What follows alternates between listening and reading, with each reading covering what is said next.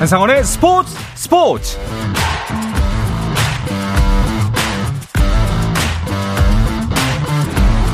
광복절 공휴일에도 스포츠가 있는 저녁 어떠신가요? 아나운서 한상헌입니다.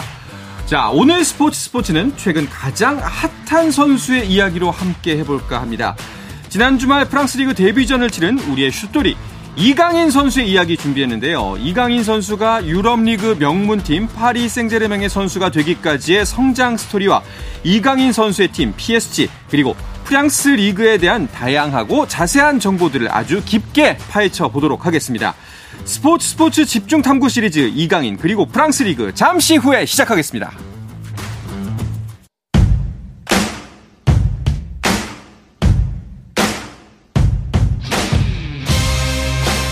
광복절 공휴일에 함께하는 특별한 스포츠 이야기 스포츠 스포츠 집중 탐구 시리즈 이강인 그리고 프랑스 리그 시작하겠습니다. 자, 이 주제는 이 두 분의 조합이 필요하죠. 박찬하 축구 해설위원, 풋볼리스트 김정용 기자와 함께합니다. 두 분 어서 오십시오. 네, 안녕하세요. 네, 안녕하세요. 반갑습니다.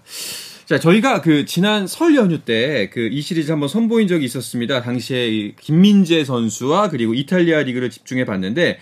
한 시즌 만에 그 이탈리아 리그가 아니라 김민재와 분데스리가를 해야 할 지경에 놓였어요. 네, 그렇습니다. 김민재 선수가 바이에른 뮌헨으로 갔고요.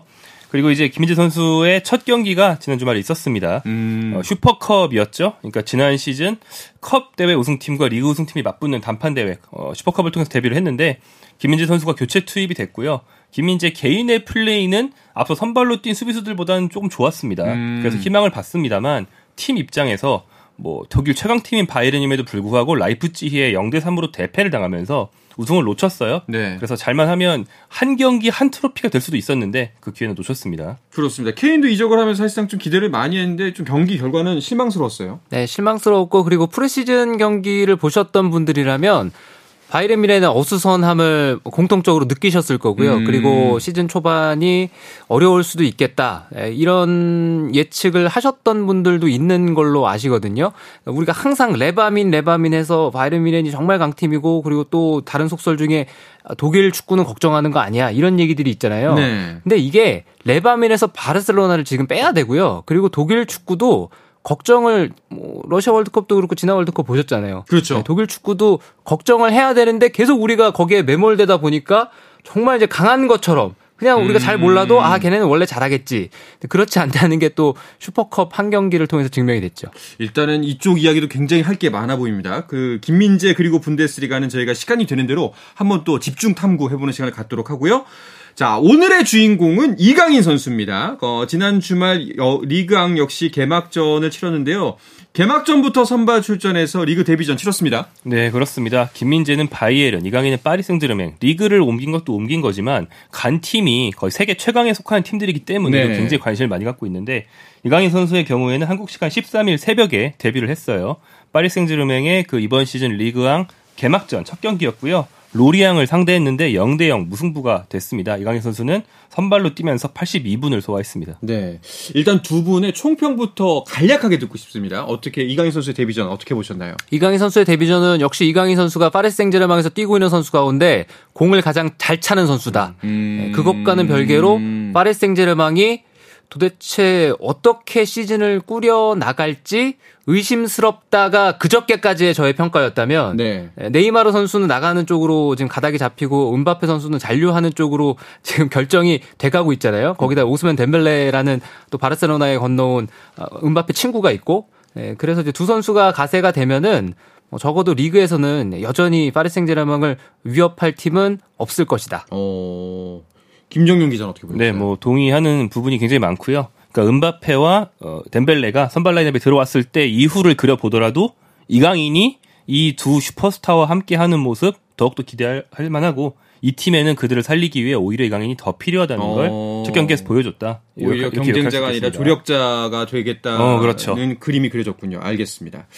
자, 이강인 선수와 파리 생제르맹의 이야기는 잠시 뒤로 밀어놓고요. 먼저 프랑스 리그에 대해서 좀 알아볼까 합니다. 그 프랑스 리그를 리그앙이라고 합니다. 그 이건 프랑스어로 일을 리그일을 앙으로 읽기 때문이죠. 그렇다고 하는데 제가 불어를 정말 모르거든요. 네. 제가 그래도 여러 리그를 중계하고 또 여러 선수 이름을 이제 읽어야 되기 때문에 뭐 영어라든가 스페인어라든가 독일어라든가 외려 이런 거는 읽기가 편한데 불어는 그냥 정말 저한테는요. 어렵죠. 네, 저한테는 중동 말이랑 음... 같은 느낌이에요. 네. 아, 그렇다면 이십 년 전에 제 외국어가 불어였던 제가 네. 아, 앙두 투아 이렇게 숫자가 갑니다. 아, 앙두 투아. 일, 이, 삼의 네. 자리에. 그래서 이제 일이 앙이 맞고요. 네. 그 리그 앙은 쉽게 말해서 일 리그. 일부 리그라는 뜻인데 네네. 사실 많은 리그들이 그 나라 말로는 그냥 최상위 리그, 일부 리그 이런 뜻인데 그 나라 말이라서 우리가 그거를 그렇죠. 용어처럼 쓰는 거예요. 음. 이를테면 뭐 이탈리아 세리에아는 A리그라는 A리그. 뜻이고 뭐 어, 스페인의 라리가는 그냥 더 리그 정도의 음. 뜻인 거고요. 뭐 이게 프랑스도 마찬가지입니다. 리그앙은 그냥 일부 리그라는 뜻입니다. 그렇군요. 프랑스의 일부 리그입니다. 그런데 에이에스 모나코가 리그앙 소속이에요. 이건 왜 그렇죠?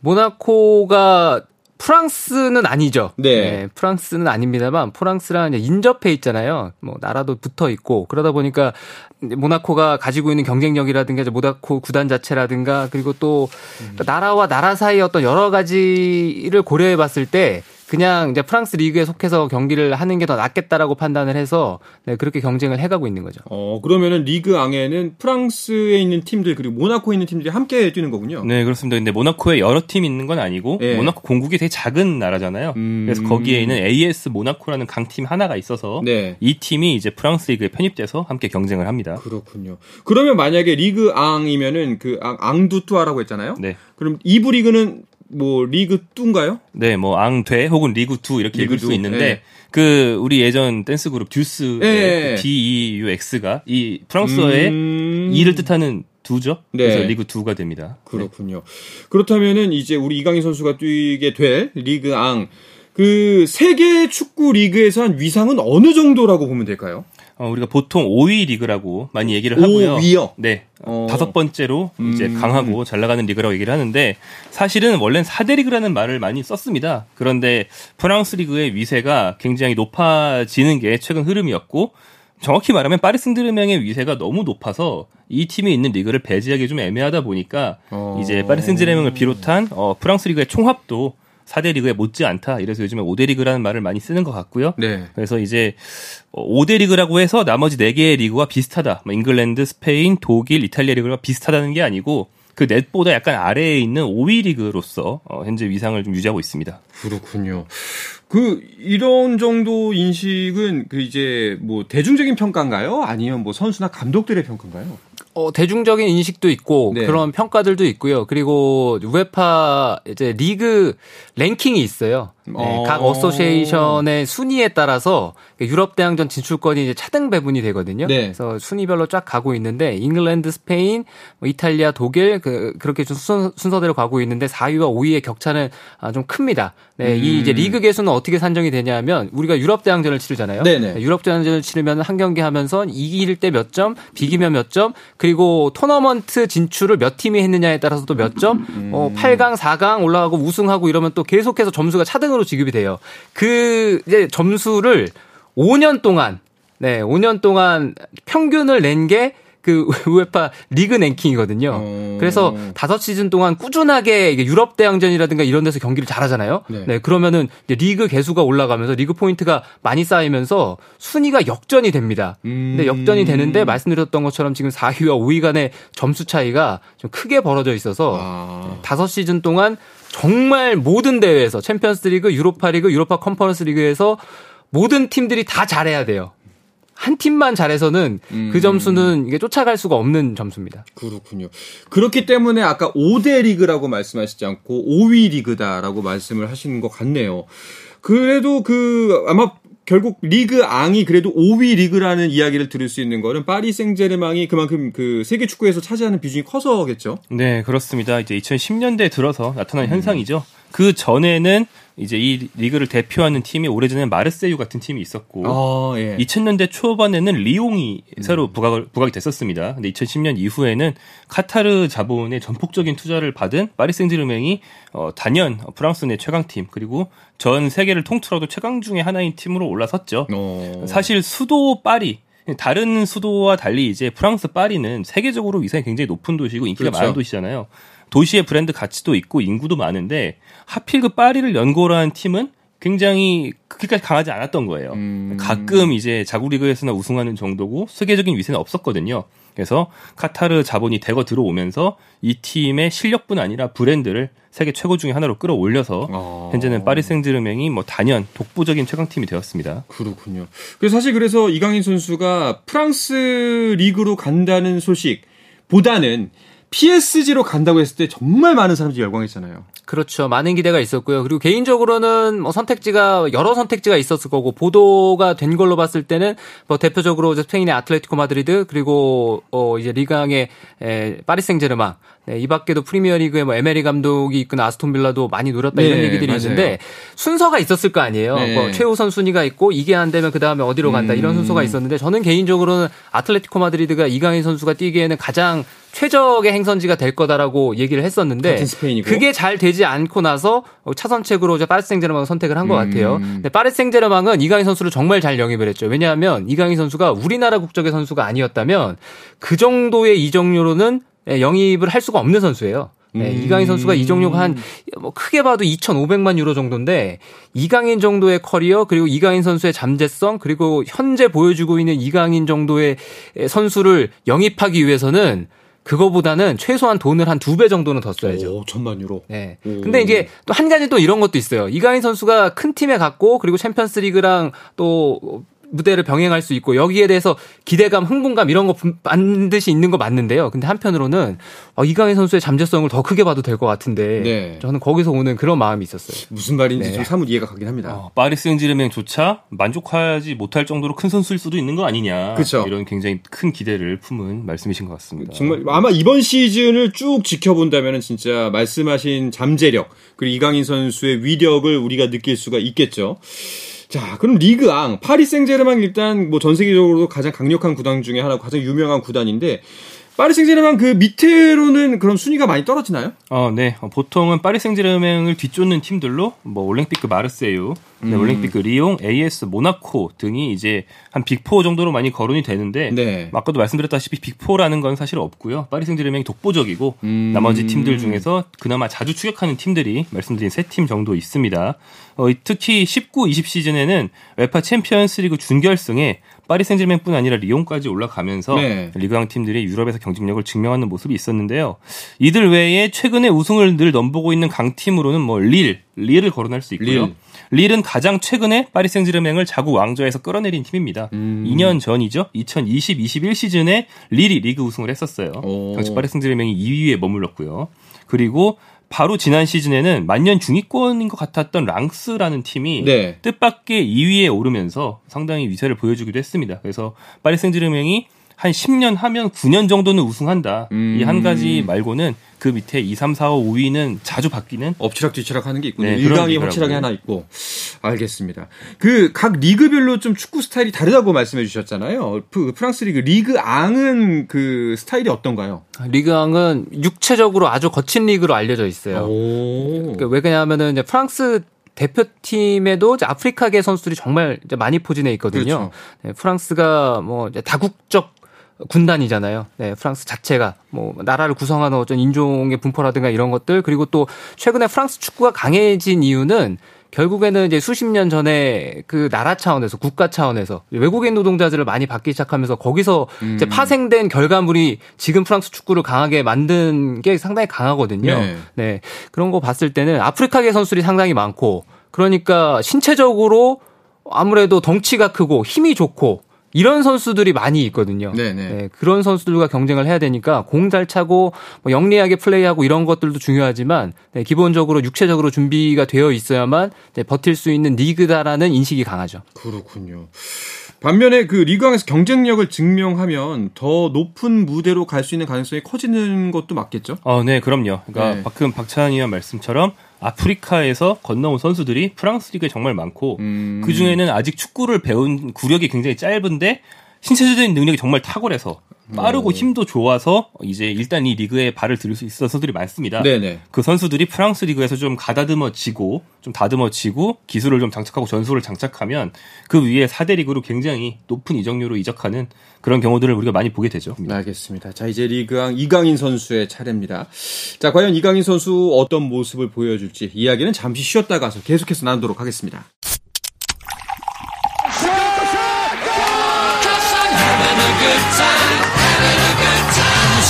치열한 하루를 보낸 당신과 함께 마시는 짜릿한 스포츠 한 모금.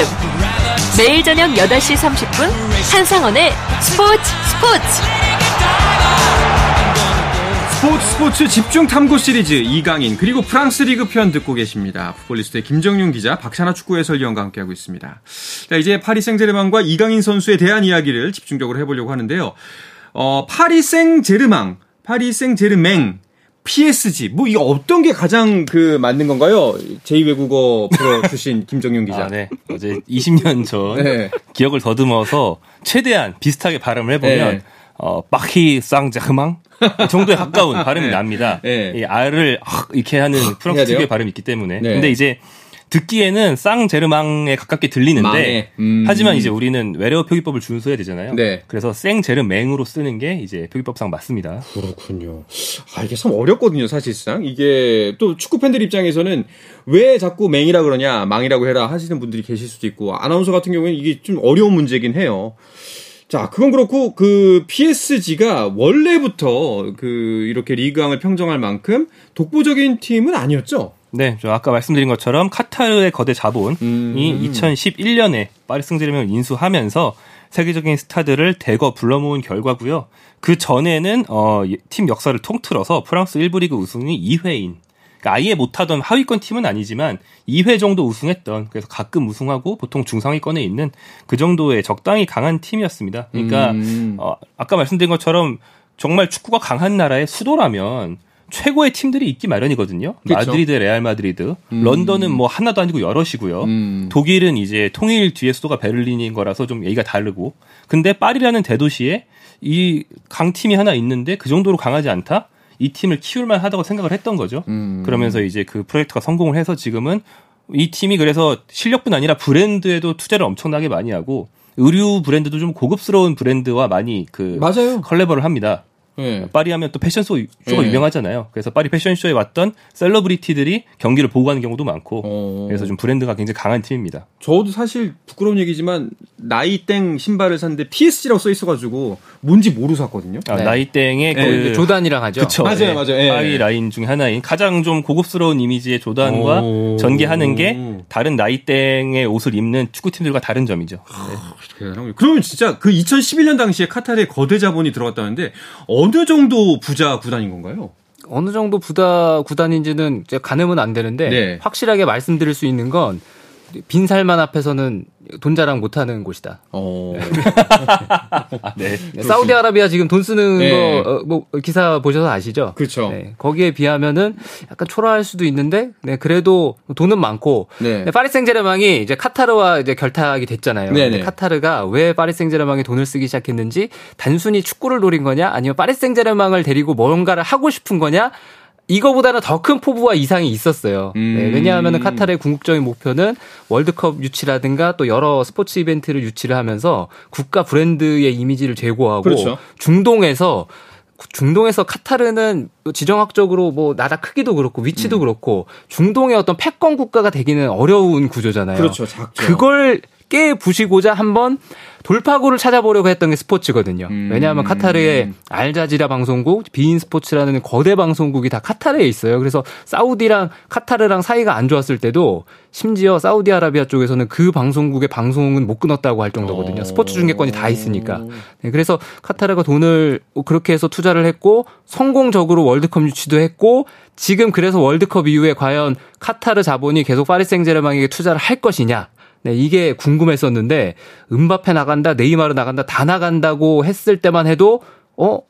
이거 이제 안 하나? 이런 음. 생각을 했거든요. 네네. 네, 그런데 여전히 진행 중이다. 앞으로도 계속 될 가능성이 크다. 이렇게 봐야죠. 그렇죠. 그 사실 방금 전에 말씀하셨지만 지금 뭐 메시 나가고 네이마르 나가고 음바페 나가고 피에스지가 좀 변화야 격변기를 겪고 있습니다. 말 그대로. 아, 네, 그렇습니다. 뭐 음바페는 이제 아마도 남을 것으로 좀 가닥이 잡혀 있지만 메시, 음바페, 네이마르를 동시에 갖고 있다. 그러니까 음. 주로 이제 엔비에이 같은 농구 쪽에서 많이 하는 방식인데 빅삼을 결성해서 이들의 네. 힘으로 어떤 이 범인들이 갖지 못한 초인적인 실력을 이용해서 챔피언스리그 우승이라는 대업을 이루겠다. 뭐 이런 류의 프로젝트였는데 결국엔 성공하진 못했죠. 그렇죠. 왜냐하면 이제 축구는 셀러리 캡이 엄격하게 있지는 않지만 그래도 너무 스타들 몇 명이 있으면 나머지 포지션에 다 힘을 줄 수는 없거든요. 음. 세 명이 너무 강하면 나머지 여덟 명이 좀 약해집니다. 그래서 그런 시대는 이제 실험은 끝났다. 이렇게 선언을 하고 메시와 결별을 하고 원래 네이마르, 음바페 중에서 한 명 정도는 내보낼 생각했던 걸로 알려져 있는데 음. 지금으로서 음바페가 남고 네이마르가 나가는 쪽으로 가닥이 잡혀 있고요. 그렇다면 음바페는 프랑스인이고 프랑스의 최고 스타니까 오히려 프랑스 스타들을 더 모아서 정체성을 강화하는 쪽으로 가보자. 그리고 리빌딩 시기니까 유망주를 많이 영입해보자. 이런 투 트랙의 전략을 쓰고 있는데 네. 그 유망주 중에 가장 중심적인 선수 중에 한 명이 바로 이강인이 되겠습니다. 그러니까요. 이 리빌딩 안에 이강인 선수가 있는 거잖아요. 이강인 선수가 있고 또 여러 선수들이 새롭게 파리 생제르맹 유니폼을 입었는데요. 이번 여름 이적 시장이라든가 또 파리 생제르맹의 앞으로의 방향성을 봤을 때는 팀을 최우선시하겠다. 그러니까 팀보다 위대한 선수는 없을 것이다. 네, 이런 당찬 포부를 밝혔는데 근데 음바페를 잔류시킴으로 해서 이 얘기는 또 이제 음바페는 예외. 음바페를 제외하고 나머지 선수들은 다 팀보다 높이 올라갈 수 없어. 네. 네, 그런 그런 계획처럼 돼가고 있어요. 네. 네, 왜냐하면 파리 생제르맹이 궁극적으로 그 메시, 음바페, 네이마르를 데리고 축구를 잘 못했던 건 세 선수가 돌아가면서 다치고 세 선수가 온전한 컨디션에서 경기를 많이 못 치는 것도 있지만 셋이 사이가 안 좋았거든요. 네, 셋이 사이가 안 좋았다기보다는 음바페와 메시 네이마르가 이게 하나가 되지 못했던 거죠. 음. 그런 이유가 컸기 때문에 그걸 경험한 파리 생제르맹은 우리가 스타 선수들도 필요하지만 이제는 슈퍼스타에게 의존하기보다는 역시 축구는 열한 명이 하는 거야. 조직력이 우선시 돼야 돼. 팀이 우선시 돼야 돼. 라고 해서 선수들을 많이 영입을 했어요. 네, 그렇다면 또 이강인 선수의 스타일 봤을 때는 네, 팀의 융화가 될 수 있는 팀을 우선시하는 선수잖아요. 그렇죠. 네, 중심이 될 수 있죠. 사실 이강인 선수 이제 우리가 피에스지로 가게 되면서 굉장히 박수갈채를 보내고 또 이제 계속 승리하는 뭐 승승장구하는 모습이 보기 좋습니다만 이강인 선수의 지금까지 아직까지 뭐 창창한 날이 남아 있습니다만 지금까지의 커리어를 봤을 때 그렇게 순탄하지만은 않았잖아요.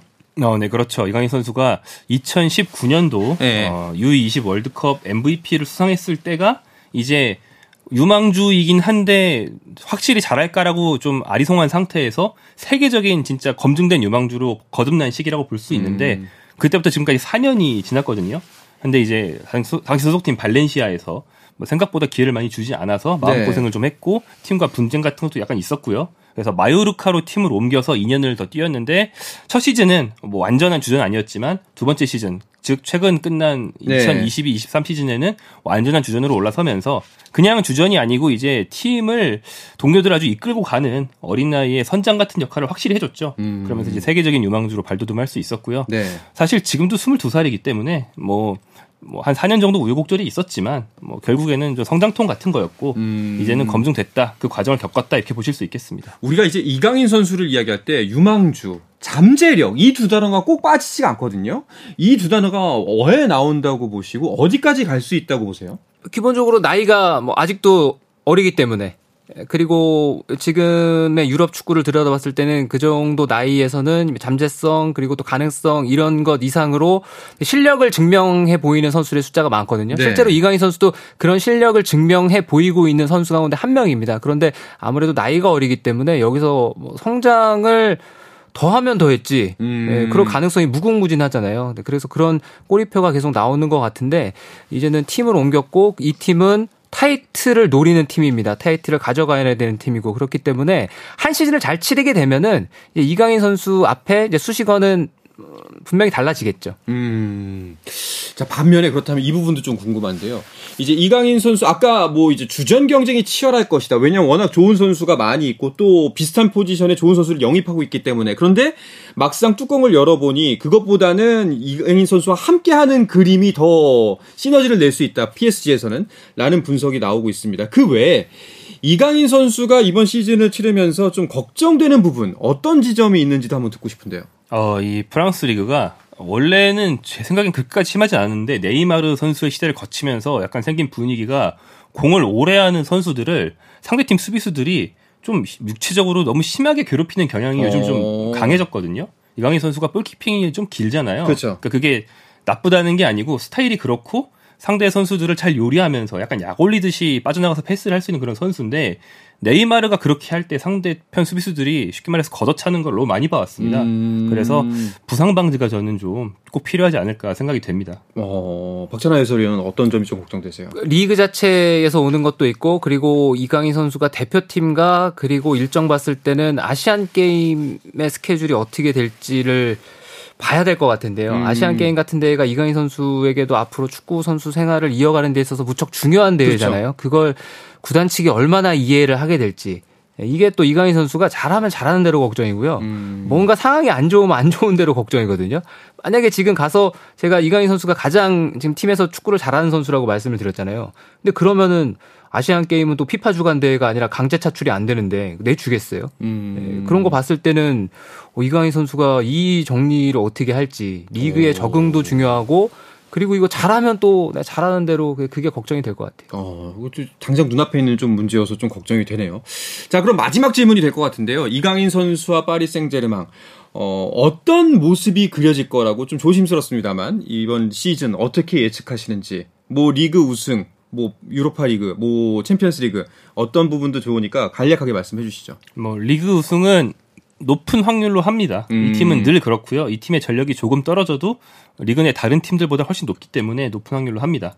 다만 이제 현재 루이스 엘리케 감독이 리빌딩의 중책을 맡고 팀을 지휘하고 있는데 엘리케 감독이 원래 리빌딩을 잘하는데 그 감독으로서 한 팀의 생명력이 길진 않습니다. 음. 그래서 아마 이번 시즌 밑그림을 만들어주고 이강인 선수가 순조롭게 성장해서 몇 년 동안 이 팀에서 뛰면 한 번 정도는 대업을 이루지 않을까라고 생각이 들고요. 오. 이번 시즌은 어, 프랑스라는 곳에 정착하는 것 이게 이제 중요한 과제인데 이강인 선수는 반쯤 스페인 사람이기 때문에 스페인 감독 및 새로 영입된 스페인 선수들과 좋은 호흡 보이면서 네. 굉장히 잘할 것으로 저는 이제 큰 기대하고 있습니다. 알겠습니다. 박찬하 해설위원은 어떻게 보세요? 일단 두 선수가 이제 음바페 잔류가 결정이 돼가고 있는 모양새고 뎀벨레 선수가 왔기 때문에 리그 우승은 지난 시즌보다는 여유가 있지 않을까 네, 그런 음. 생각을 해보는데 당장에 이번 시즌 파리 생제르맹이 원하는 챔피언스리그는 글쎄 챔피언스리그는 어. 좀 어렵다 네, 이렇게 예상을 하고 싶습니다. 알겠습니다. 자 이강인 선수의 강점이 프랑스 리그를 넘어서 또 세계 축구 무대에서 확실히 보여질 수 있는 시즌이 되길 바라면서 스포츠 스포츠 집중 탐구 이강인 그리고 프랑스 리그 편은 마치도록 하겠습니다. 박찬하 축구 해설위원, 풋볼리스트 김정용 기자 이 두 분과 함께했습니다. 두 분도 고맙습니다. 네, 저는 내일도 저녁 여덟 시 삼십 분에 뵙겠습니다. 한상원의 스포츠 스포츠!